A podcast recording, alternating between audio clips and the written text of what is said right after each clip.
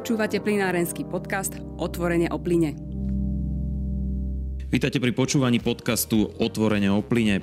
Európa chce do roku 2030 znížiť emisie skleníkových plynov o takmer 60% a do roku 2050 dosiahnuť uhlíkovú neutralitu. Aby tento cieľ splnila, zakázala po roku 2035 predaj nových aut so spaľovacím motorom, produkciu elektrickej energie z obnoviteľných zdrojov chce do roku 2030 zvýšiť až o 42 Veľmi ambiciozne ciele na papieri však dobieha realita, ktorou je napríklad veľká závislosť na dovoze kritických surovín, batérií či solárnych panelov z Číny.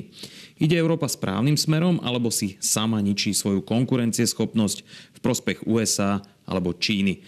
O tom budem hovoriť s analytikom JNT banky Stanislavom Pánisom. Dobrý deň, vítajte. Dobrý deň, ďakujem za pozvanie.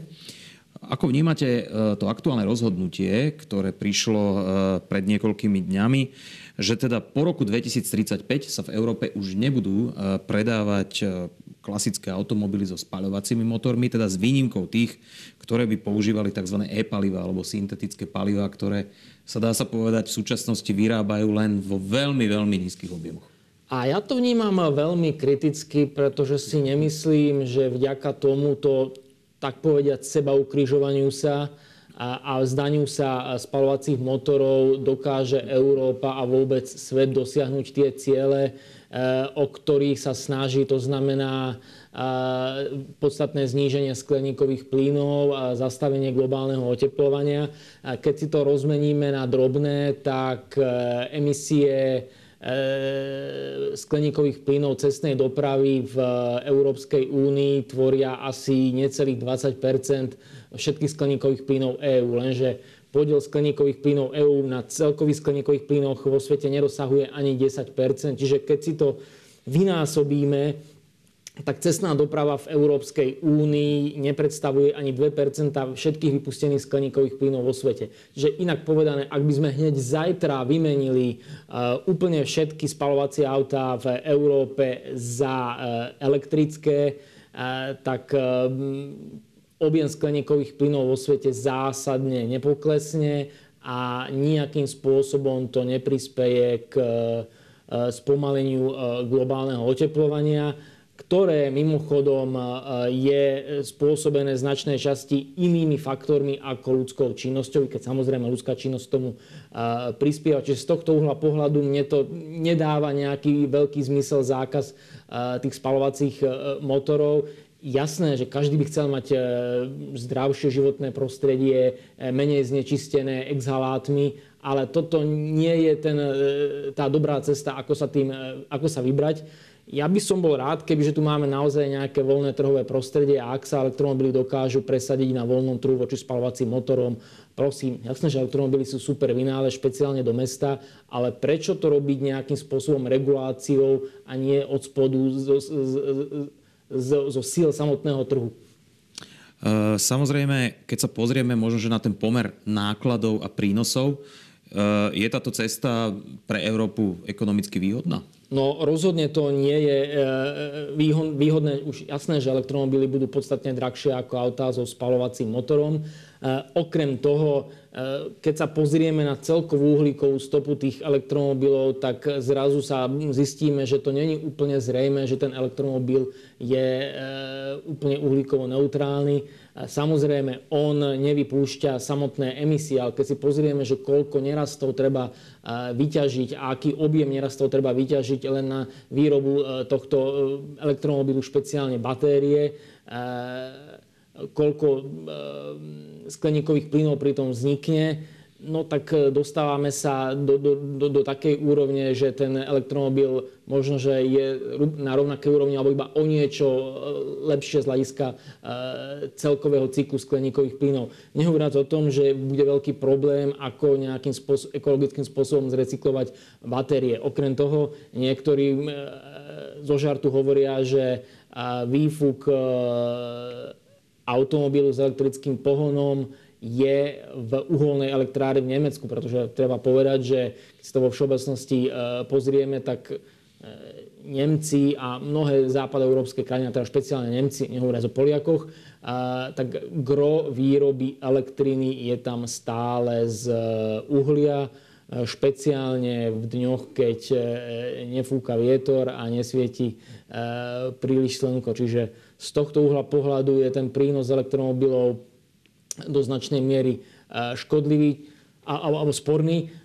Čiže keď si zoberieme, elektromobily budú podstatne drahšie, podstatne nám viac siahnuť do, do peňaženiek a ten cieľ e, zastavenie globálneho oteplovania e, nejakým spôsobom nedosiahnu. A ja, ja, ja, ja nechápem, prečo sme si z tohto globálneho oteplovania alebo uhlíkovej neutrality urobili akýsi uh, fetiš a, a, a nazývali súčasnú situáciu e, ohľadne globálnej klímy akousi klimatickou krízou. No nie, je to klimatická zmena, ja odmietam pojem tá klimatická kríza, ale klíma sa menila počas e, vekov, odkedy existuje e, Zem. A keď si to zoberieme, tak len v roku 1850 skončila akoby malá doba ľadová a odtedy sa samozrejme nejakým spôsobom Zem postupne otepluje. Ale to vždycky to boli nejaké cykly oteplovania sa, ochladzovania sa a jasné, že práve od nejakej druhej polovice 19.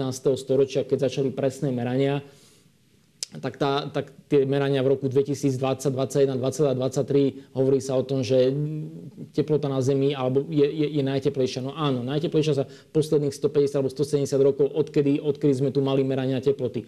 Ale v minulosti e, bol povrch Zeme alebo teplota na Zemi e, o mnoho teplejšia, nenastala žiadna katastrofa. V minulosti sa stávalo, že aj objem skleníkových plynov a špeciálne CO2 v, v, v atmosfére bol 4-5 násobne väčší a tiež nenastala žiadna, žiadna, žiadna katastrofa. CO2 netreba vnímať úplne ako úplnú škodnú, veď je to v podstate potrava pre, pre, pre rastliny a čím viac CO2, tak tým, tým, tým by sme mohli mať teoreticky aj zelenšiu uh, planétu. Čiže ja sa na to pozerám z tohto uhla pohľadu. Samozrejme, e, keď ste spomínali tie merania od toho roku 1850, sa datuje aj nejaký taký rýchlejší ten priemyselný a ekonomický vývoj v planéte, čiže aj ako ste spomínali, určitý vplyv tej ľudskej činnosti tam evidentne je. Na druhej strane, uh, aj to obmedzenie aut so spalovacím motorom hovorí skôr o nejakej viditeľnej stránke využívania fosílnych palív, lebo každý vie, že väčšinou sa do nich tankuje uh, diesel alebo, alebo benzín, čo sú výrobky, respektíve ropné produkty. No a Európa sa aj touto cestou snaží uh, tlmiť používanie fosílnych palív. Na druhej strane celosvetovo keď si to vezmeme, tak elektrická energia sa až do 70 alebo viac ako 70% tvorí práve z využitia ropy a zemného plynu. Na čo napríklad reaguje Čína, ktorá má v pláne otvárať nové plynové elektrárne. Spojené štáty americké pripravujú nové vrty na objavovanie ropy a zemného e, plynu na Aliaške. Ako to možno vnímate e, z toho celkového hľadiska? Je to tak, ako tvrdí Európa, že fosílne paliva patria úplne do minulosti? Alebo je to tak, ako tvrdí veľká časť eh, priemyselného sveta, ktorá naopak investuje eh, do, do týchto palív? Ja si myslím, že správna odpoveď je tá druhá a konec koncov a mnohí, mnohí veľkí šéfovia energetických, ale aj energetických firm hovoria, že budeme potrebovať fosílne paliva ešte niekoľko dekád a fosílne paliva okrem iného predstavujú aj cestu, ako môžeme urobiť tranzíciu alebo prechod k tej čistejšej, zelenšej energii.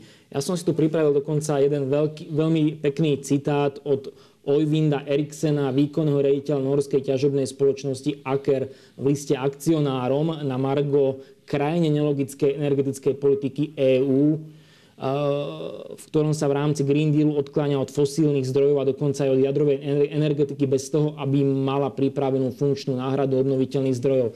No a tento Eriksen povedal, búrame si vlastný dom pred tým, ako sme si postavili nový, nemáme pripravené žiadne alternatívy a ani záložný plán. Výsledkom je, že sa posúvame k väčšiemu neporiadku, neistote a komplexnosti. Že takto to vnímajú v podstate nejakí ľudia, ktorí sú napríklad aj moja krvná skupina, ktorí hovoria, že nerobme tu nejakú klimatickú paniku a nejaký environmentálny alarm. A ja si môžem zobrať aj mne blízkeho napríklad Jamieho Dimona, a výkonného rediteľa americkej banky JP Morgan z hľadiska trhovej kapitalizácie najväčšej banky v Spojených štátoch ktorý povedal, že ESG agenda poškodzuje americkú ekonomiku a budeme potrebovať nie menej, ale viac ropy a plynu v nasledujúcich rokoch. Zobral som si napríklad ešte citát Carlosa Tavareza, výkonného riaditeľa automobilky Stellantis, ktorý je známy svojimi veľmi kritickými postojmi, čo sa týka rôznych zelených iniciatív a Green Dealu a povedal, že súčasná politika už nemá veľa spoločného s klimatickými cieľmi, ale hlavne s túžbou politikov zmeniť náš spôsob života. Zdá sa, že EÚ chce dostať obyčajných mužov a ženy z auta. Tieto pravidlá obmedzujú slobodu občanov, môžu možnosť ísť kam a kedy chceme. Čiže keď si pozrieme v podstate tých kapitánov priemyslu, e, kapitánov finančníctva, kapitánov energetiky, všetci sa zhodujú na tom, že fosílne paliva budeme potrebovať ešte niekoľko dekád a práve vďaka fosílnym palivám bol umožnený ten veľký rozvoj spoločnosti, raz životnej úrovne a okrem iného aj vďaka fosílnym palivám klesla úmrtnosť, vďaka fosílnym palivám sme dokázali predchádzať rôznym klimatickým katastrofám, respektíve rôznym prírodným katastrofám, vďaka tomu, že sme si proste prispôsobili e, tú prírodu na ten obraz, ktorý človek najviac potrebuje. Na druhej strane, tak ako hovoríte, e, Spojené štáty aj Čína e, jednak investujú naďalej do fosílnych palív, na druhej strane aj vo veľkom investujú kvázi do tej zelenej ekonomiky, povedzme do budovania kapacít na produkciu elektrickej energie z obnoviteľných zdrojov. E, Čína je v konečnom dôsledku aj, dá sa povedať, najväčším e, svetovým hráčom v oblasti tých solárnych panelov, ale aj elektromobilov. Takže ako keby majú dve nohy tej budúcnosti, kdežto Európa tú jednu nohu ako dáva preč a chce všetko vsadiť na jednu kartu. V tom je asi ten problém. A presne tak, pretože u nás tu panuje nejaká, nazvime to, zelená dogma až sektárstvo, z môjho uhla pohľadu z časti aj zelené pokrytectvo a rôzny greenwashing. Veď poďme E, budovať e, zelené technológie tam, kde to má ekonomický zmysel a nie kde, tam, kde to má iba ideologický zmysel. A ja si, som si tu povedal, alebo zobral ešte na pomoc citát bývalého českého predsedu vlády a prezidenta Václava Klausa, ktorý povedal, že Európu nezničí klimatická zmena, ale nezmyselný spôsob boja a, proti nej. Takže toto si myslím, že veľmi, veľmi dobre charakterizuje tú súčasnú politiku Európy, ktorá popiera akoby všetky fyzikálne zákony a technologický pokrok a chce stoj, čo stoj, tu mať zelené riešenia aj tam, kde to ekonomicky nedáva absolútne žiadny zmysel. Výrazne to zvyšuje náklady, bude to spôsobovať výrazný, výrazné spomalenie rastu životnej úrovne a relatívnu stratu konkurencie schopnosti oproti Spojeným štátom, Číne či iným rýchlo sa rozvíjajúcim krajinám Ázie. Čiže z tohto hľadiska, len kebyže to ten batoh, ktorý si dáme na chrbát, kebyže má ekonomický zmysel, že však dobre, no tak e, zaplatíme spomalením rastu životnej úrovne e, za to, že dosiahneme tie klimatické ciele, že sa planéta prestane, prestane oteplovať. Ale to ani nedosiahneme, pretože ako som povedal, sú tu rôzne klimatické veci, ktorí hovoria, že odmietajú pojem, čo sa týka klimatickej krízy a jasne e, deklarujú, že oteplovanie spôsobujú prírodné antropogénne faktory a nie až tak je to veľmi výsledkom činnosti človeka, i keď samozrejme aj človek k tomu nejakým spôsobom eh, prispieva. A bolo to myslím, že 4 alebo 5 rokov dozadu, kedy bola určitá klimatická deklarácia, myslím, že vyše 500 klimatických vedcov vydaná, a kde okrem iného konštatujú, že klimatická veda by mala byť menej politická a klimatické a klimatické politiky viac vedecké a to je ešte špeciálne vyčítané tomu klimatickému panelu OSN, ktorý je na môj štýl až príliš alarmistický a príliš vidí to oteplovanie planéty e, čierne. Ale ako som povedal, z veľmi dlhodobého hľadiska života Zeme žijeme v jednom z najchladnejších období, aké kedy e, Zem e, dosiahla. Že ja nevidím problém s tým, aby to globálne oteplovanie pokračovalo pokračuje o mnoho pomalším tempom, ako tvrdili tie modely OSN spred 30 alebo 40 rokov. A dokonca, keď si pozrieme na tých e, klimaalarmistov, koncom 70. rokov, tak tam práve títo klimaalarmisti hovorili, že existuje riziko veľkého ochladenia zemského povrchu alebo výrazného ochladzovania zeme, s čím budú spôsobené e, rôzne problémy. No nevyšlo im to, tak od 80. rokov e, spôsobujú klimaalarmizmus na presne, presne opačnú stranu. Spomínali ste pri tých elektromobiloch eh, vysokú súrovú novú náročnosť na produkciu batérií, najmä z hľadiska súrovín, ktoré eh, povedzme Európa ani neťaží. Eh, Európska komisia prišla s iniciatívou na podporu ťažby týchto strategických a tzv. tých kritických súrovín. Nie je to možno taká tiež kontradikcia, že na jednej strane ako máme tú potrebu, aby sme boli v nejakom bezpečí, tak musíme ich ťažiť na našom území. Na druhej strane práve to bánictvo a ťažba sa v posledných rokoch utlmovali, pretože išlo o odvetvie, ktoré nie je dostatočne environmentálne priateľské.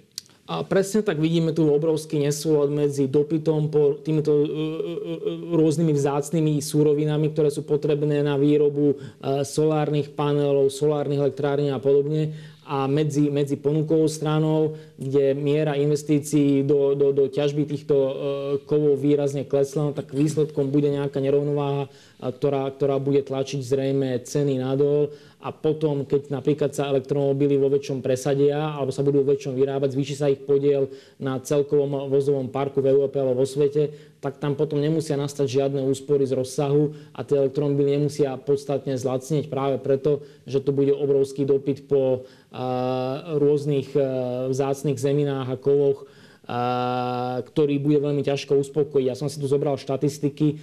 Výroba elektrického vozidla potrebuje asi 6 krát viac nerastov ako výroba bežného automobilu. Výstavba veternej elektrárne potrebuje asi 9 krát viac nerastov na vyrobený megawatt elektrickej energie, než napríklad u plynovej elektrárne. Čiže e, chcem povedať, že e, energie, ktoré získavame z fosílnych zdrojov, sú neuveriteľne lacné a neuveriteľne efektívne. Keď si zoberieme napríklad aj elektrárne ako také, tak vieme, že štandardne jadrová elektráreň, jej efektivita je na úrovni 94-95 plynovej podobne. A keď si zoberieme napríklad solárnu alebo veternú, tak tam tá efektivita kľudne môže byť 13, 15, 20% závisí od toho, či fúka alebo nefúka. Tým pádom aj v Nemecku môžu mať veľký e, inštalovaný výkon e, elektrických, e, slnečných a veterných elektrární, ale reálne z toho inštalovaného výkonu nedokážu e, vydolovať veľmi veľa práve v dôsledku tej nízkej e, efektivity a tej nízkej e, využiteľnosti. A okrem toho, nominálne, jasné, že tá výroba elektriny z, z oslenka alebo z vetra je samozrejme lacná. Obrazne povedané nič nestojí.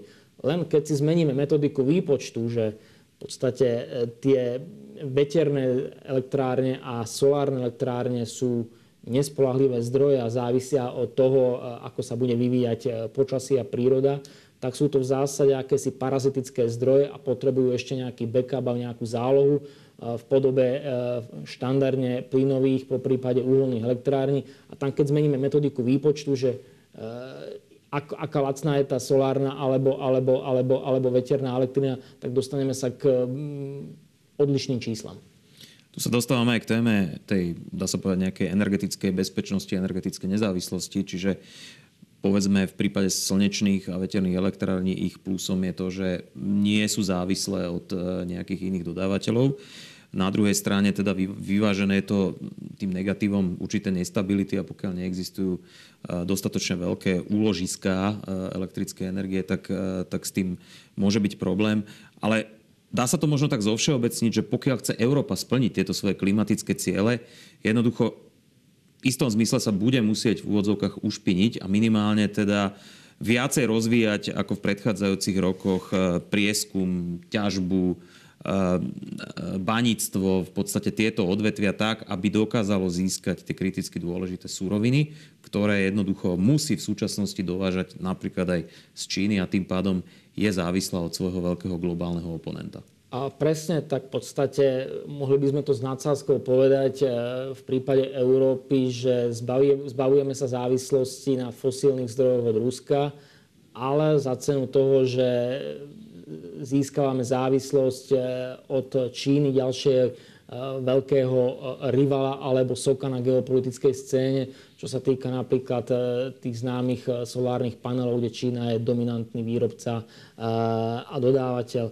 Okrem toho mnoho tých vzácných zemín alebo tých vzácných kovov sa nevyrába alebo nedá ťažiť v Európe a keď, tak samozrejme je to drahé. Čiže my si zaplatíme tú neekologickú ťažbu tých vzácných kovov niekde mimo sveta, mimo, mimo európskeho sveta. A následne sem dovezieme a budeme sa teda tváriť, že Európa je uhlíkovo neutrálna, no ale iba za cenu toho, že tie ostatné časti sveta, tam tie emisie ešte viac stúpnú. Čiže toto je z môjho pohľadu také trošku environmentálne pokrytectvo. Že my si tu necháme síce e, tie mm, energeticky e, čisté alebo nenáročné priemysly, no ale tie, e, ten ťažký chemický priemysel, ktorý, produkuje, ktorý potrebuje viac energie, produkuje viac zelených viac, viac skleníkových plynov, no tak ten vytesníme niekde, do Ázie alebo do Afriky a v konečnom dôsledku sa ten celkový objem skleníkových plynov vo svete nemusí nejakým spôsobom zmeniť. A znova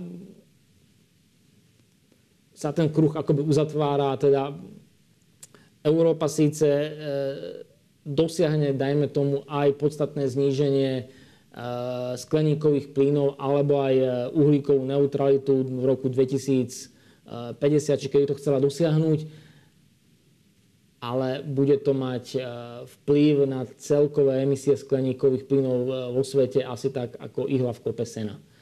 Takmer žiadne, ako som povedal, klimatickú zmenu to nezastaví, oteplovanie planéty to nezastaví, tak ja sa pýtam, že na čo to všetko bolo dobré, keď iba Európe narastú nejaké, nejakým spôsobom náklady. Síce budeme tu mať e, z časti e, e,